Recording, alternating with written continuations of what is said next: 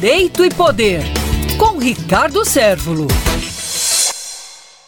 A volta da propaganda partidária.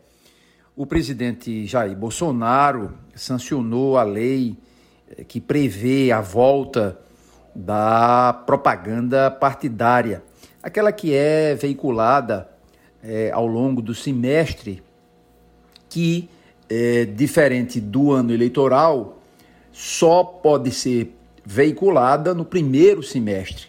Então, naturalmente, é, nós achamos que esse retorno da propaganda partidária, embora que muitos achem maçante, algo chato, mas eu, nós entendemos que esse retorno ele vai fortalecer, ele vai favorecer a politização do nosso povo. As pessoas precisam gostar de política, as pessoas precisam se interessar de política. E por um simples motivo, porque a vida é uma cena política, a vida é um teatro político, ou seja, todos nós fazemos ou praticamos política ou dela necessitamos em todos os aspectos da vida.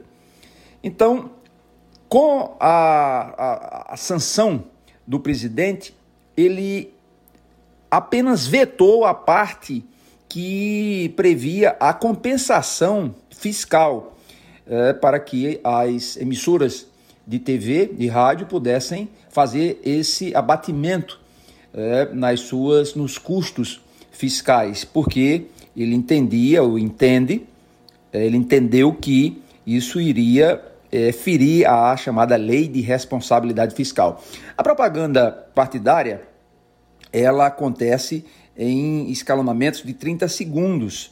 Então ele, ela será veiculada tanto no rádio quanto na TV nos horários de 19h30 e 22h30, né, nesses blocos de 30 segundos, é, como nós dissemos. Ela também irá reservar 30% desse tempo para promover a participação, para incrementar o incentivo à participação das mulheres na política.